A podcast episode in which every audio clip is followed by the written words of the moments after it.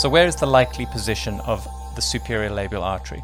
Now, the artery usually runs above or within the vermilion border. The papers that I've reviewed have described it routinely in the vermilion border or slightly above. It's usually also beneath orbicularis oris, sometimes within orbicularis oris, and occasionally on top of orbicularis oris. In fact, the ratios are about 60% of the time beneath orbicularis oris, about 35% within orbicularis and 5% above. And that could actually even be in the same patient because it probably wiggles around a little bit on occasions. Uh, and of course, there are anomalous versions of this artery. In fact, when I was discussing this with Julie Horn recently, she's kindly shared an amazing video of a, an artery pulsating near the wet dry border. Now, I've looked into this, and actually, this is a known anomaly. Back in the 70s, people had discovered this, and it's called a Caliber persistent artery. It's essentially an anomaly at around 2 to 3%. And, and Julie actually said to me she thinks around 2 in 50 patients. And when I looked into the data, I found 3% of people actually have this anomaly. So this is interesting, but it is an anomaly. The normal position of the artery, I don't believe, is at the wet dry border. Um, but it can be, and this is the what we all face as each time we inject. There are variations, but we're once again talking about the average position of the artery.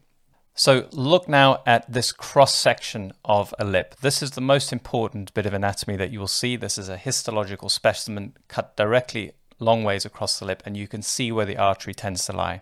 We have the muscle that runs down the middle of the lip. Anterior to that, a little bit of hypodermic fat and then the dermis. And on the other side, you have underneath the, mu- the muscle is where the artery usually is. As we've said, it's not always at that exact point, but it's usually just inferior to orbicularis oris. Now, if you picture where your injection is, it's on that anterior surface in most cases. Whether you're horizontal or vertical, it's, it's in, it should be on the anterior aspect of the lip. So, which are these vessels that are vulnerable?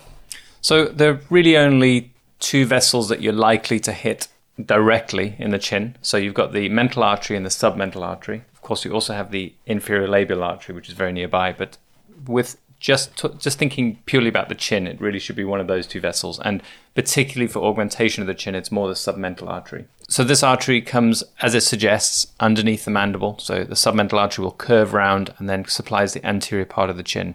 Uh, but as we'll see, it's a lot more complex than that simple diagram that you see in the textbooks. So the submental artery supplies some very important structures in the neck. Now, if you think about where that artery is passing from the anterior part of the chin towards the neck, and just super, superior to it are the muscles that would stabilize the floor of the mouth while you swallow. So the digastric muscle, the geniohyoid muscle, the mylohyoid muscle, and the stylohyoid muscle can all be affected. There's also, in theory, in some people, a connection, an anastomosis between the sublingual artery and the submental artery. And this is very, very important because if you're injecting with high volumes, as we do when injecting the chin, in theory, you could affect the tongue's blood supply. And this is probably one of the worst injuries because a necrotic tongue is, uh, is extremely debilitating. So it's worth thinking about the complex anatomy that is, a, that is possible around here and not just thinking about the simplified versions that you see in the textbooks. Um, what is it next that you need in order to create a treatment design? And the next step, of course, is the anatomy and the physiology of the face. So there are the two elements to this. The, the anatomy itself is simply what are you actually injecting? What are the layers and the structures um, that you're actually putting your product into? And how is that going to change how your product behaves over time?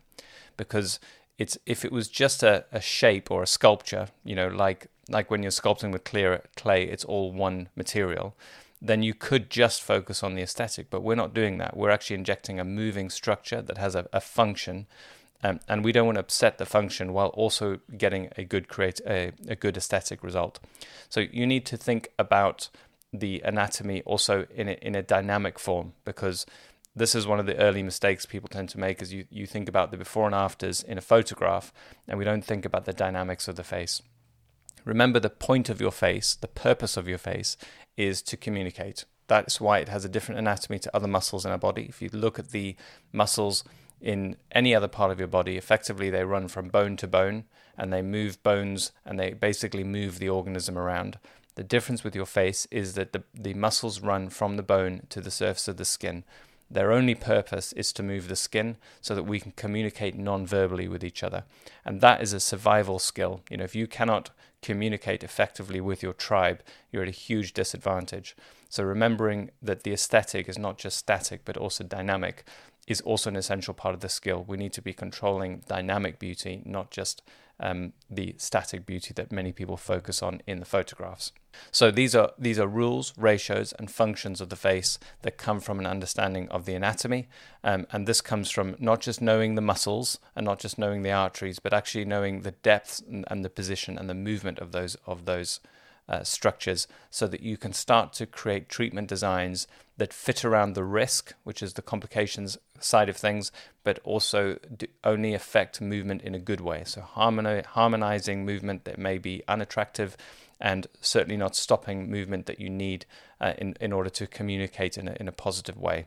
So these are the anatomical structures. You need to know all of the tissues, and all of them are relevant. So your ligaments, your connective tissues, SMAS, muscle, fat, deep fat pads, and superficial fat pads. You can check out all of our other videos on those, which give a really good introduction to all of those structures and then how you inject around them. And of course, the structures that we're terrified of injuring. So blood vessels, so arteries in particular, but also the veins, um, the nerves, the, the glands, all of those things we don't want to injure or uh, unnecessarily go near. All of these need to become things that you design treatments around to minimize risk. You're going to understand the movement. So, talk us through the layout of the lower face muscles. So there's some there's some interesting differences with the muscles in the lower face compared with other muscles in your body. Um, if you think about what the average muscle is doing, is it's connecting bone to bone. So most of the the other muscles uh, when you contract them, there's an insertion and an origin point, which te- tends to be bone to bone. What's different about the face in particular is that you have a, lo- a lot of muscles connected either to other muscles or into the skin. And that's because there's so much movement required. And that depends which part you look at. I'm talking mainly in this case with the anterior face. So the anterior face, all those muscles that control the mouth and elevate the lip and, uh, and there and even move the chin are all skin to bone, so, or bone to skin, depending on the way you're looking at it. Um, the muscles of mastication are a bit different. They are the classic bone to bone connections, and you don't see those connections in the surface of the skin. So that's the first general layout. Uh, when we cover the fat pads, which is an- another video you should have a look at, um, th- this is why there's this interesting layout where the muscle and the fat pads are like tiles on a roof, where they're stacked together, and the deep fat pads are actually on top of other muscles. So yeah, check that video out, and they'll tell you more about that. Uh, but that's the first thing that's different about the muscles in the face is that is that they don't have that classic connections that the rest of the skeletal muscle does. The next thing is to think about like how are they actually supporting and holding the structures. And I, I kind of think about a lot of the mid face being basically hanging off the zygoma and the maxilla. So all the, all those bone bony attachments are either on the maxilla or the zygoma, and they're hanging the, the mouth, the nose, um, the chin is all supported on those muscles uh, anteriorly. Um, and I do kind of almost imagine it being sort of hanging there supporting. But there are obviously elevators and depressors, which we'll look at in detail. So it's really important, first of all, not to get too focused on individual ligaments first, but to picture the distribution of the ligaments, because that really helps your understanding a lot more. Um, if you actually look at the distribution of the ligaments, most of them fall on an angle between the lateral and the anterior face. And this is the the change in the function of the face is, is overlaid by the anatomy. So as you move from being focused more on communication to focus more on mastication, that's where the line of ligaments is. So they are almost forming that boundary. So if you actually have a look at this line of ligaments, it starts really with the superior temporal septum. You then have the orbicularis oculi retaining ligament, and the, in particular the lateral orbital thickening, which falls on this line. You have the zygomatic cutaneous ligament. By far the strongest aspect of that is right on the angle of the zygoma on this line. Following on underneath that, along the masseter, you have the upper masseter cutaneous ligaments and then the mandibular septum beneath that, and onwards finally to meet with the mandibular cutaneous ligament. So this is the line of ligaments that holds the anterior face in place. But it's not really that involved with aesthetic injectables anyway. And moving on down to the platysmal bands, what do we need to know about them? So this is a very superficial muscle. It's like a sheet, but then it collects into these bands, um, and essentially you can relax it. It can be it's it's connected into the SMAS. So if you relax it, sometimes you see an improvement in jawline. So it can really make a good difference, and and that's why it's called the the Nefertiti lift. If you do a toxin treatment, is that you you create that Nefertiti type jawline uh, in a percentage of people. Um, side effects, uh, similarly, actually, to treating the lower faces, if you occasionally, I've seen a few people get asymmetry in their lower mouth, and it's because the muscle isn't actually as neat as it is in the textbook, and it's often woven into those depressors, and you can you can sometimes see it. You know, the depressor angularis oris and the platysmal band are kind of woven together. So occasionally, get people get asymmetry when they smile. I think it's when you're injecting very high up, um, but it's worth knowing about.